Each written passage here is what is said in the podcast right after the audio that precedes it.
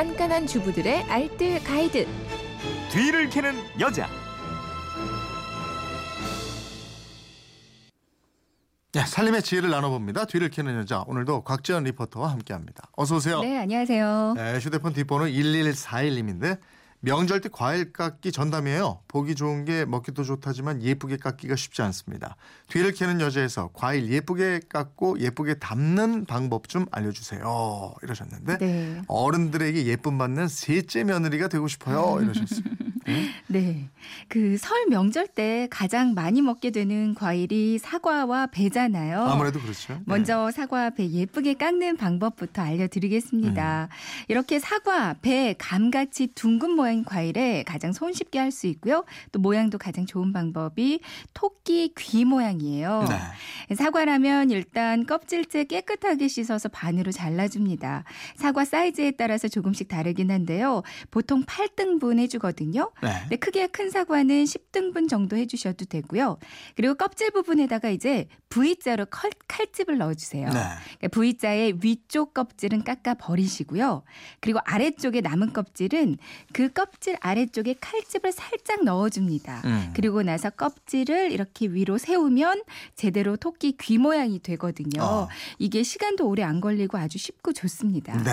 배 같은 경우는 반으로 잘라서 껍질 벗기고요. 아이스크림 스쿱이나 계량 스푼 같은 걸로 C 부분을 동그랗게 파내세요. 음. 그리고 남은 과육 부분은 가로로 3등분 그리고 세로로 3등분을 해준 다음에요. 아까 이 접시에다가 아까 파낸 C 부분을 올려놓고 그 위에 등분한 과육을 잘라낸 모양 그대로 C 위에 올리는 거예요. 이렇게 놓으면 하나하나 포크로 집어먹기 아주 편한 모양이 네. 됩니다. 키위 이거는 뭐 사탕 모양으로 잘라주라고요? 네. 키위를 껍질째 동그랗게요. 가로로 이렇게 툭툭툭 잘라주세요. 네. 그리고 하나하나 껍질을 벗기는데 끝에다가 한 2cm 정도는 남겨두고 껍질을 벗기면 되거든요. 네.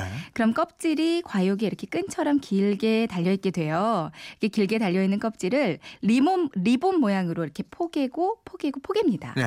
그리고 나서 가운데다가 이쑤시개를 딱 꽂으면 사탕 모양의 키위가 완성이 되거든요. 음. 이렇게 해주면 키위 잘 안 먹는 애들도 얼른 집어 먹더라고요. 그리고 오렌지라면 크기에 따라서 6등분에서 8등분 정도 해주시고요. 껍질과 과육 부분을 칼로 아예 떨어지게 잘라주세요. 네. 그리고 과육 부분을 한 입 들어갈 크기로 비스듬히 잘라주는데 한 3등분 정도로 자르면 되더라고요. 그리고 나서 껍질 위에 올려두고 접시에 담으면 예쁘게 드실 수 있겠습니다. 네. 이게 과일 깎기 자신 없으면 과일 꼬치를 만들어도 좋겠어요. 이렇게. 네네. 뭐 숟가락이나 스쿱으로 동그랗게 뜨거나 아니면 작게 삼각형 모양으로 잘라서요. 긴 꼬치에 색깔만 맞춰 꽂아내도 아주 멋스럽거든요. 딸기나 방울토마토도 함께 꼬치에 꿰서 담으면 이게 빨간색이 액센트 주면서 훨씬 맛있어 보입니다. 네. 근데 방울토마토를 반으로 잘라 놓는다면요. 이게 하나하나 알알이 이거를 일일이 자르기에 좀 시간이 많이 걸려요. 음. 이럴 때는 접시 두 개 이용하면 좋은데요. 접시 두 개를 준비해서요. 그 사이에다가 방울토마토들을 쫙 넣고 한 손으로 덮은 위쪽 접시를 잡고요. 한 손으로 접시 사이에 칼을 쭉 넣어서 잘라주면 이게 한 방에 방울토마토가 반으로 잘려집니다. 네. 이거 한번 해보시면 계속 이 방법으로 자르게 되실 거예요. 그리고 보통 사과나 배 껍질 벗길 때는 위에서부터 둥글게 깎아 내려 가잖아요. 음. 근데 이렇게 하는 것보다는 위 아래를 이렇게 툭 툭 잘라내고 나서요. 위에서 아래 방향으로 귤 껍질 벗기듯이 깎아주면요.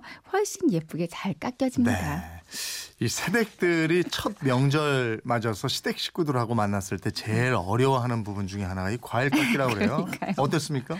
저는 그냥 예쁘게 깎기보다는 깔끔하게 껍질만 잘 벗기자. 아. 요 주의였거든요. 그거 가지고 이렇게 또 달달달달 떨면서 깎는 사람들도 있고. 그렇더라고요. 예. 살림에 대한 궁금증은 어디로 문의합니까? 네, 그건 이렇습니다. 인터넷 게시판이나 MBC 미니 또 휴대폰 문자 샵 8001번으로 보내주시면 되는데요. 문자 보내실 때는 짧은 건 50원, 긴 건 100원의 이용료가 있습니다. 네, 지금까지 뒤를 캐는 여자 곽지연 리포터였습니다. 고맙습니다. 네, 고맙습니다.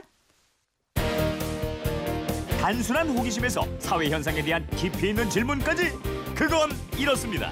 이재용입니다.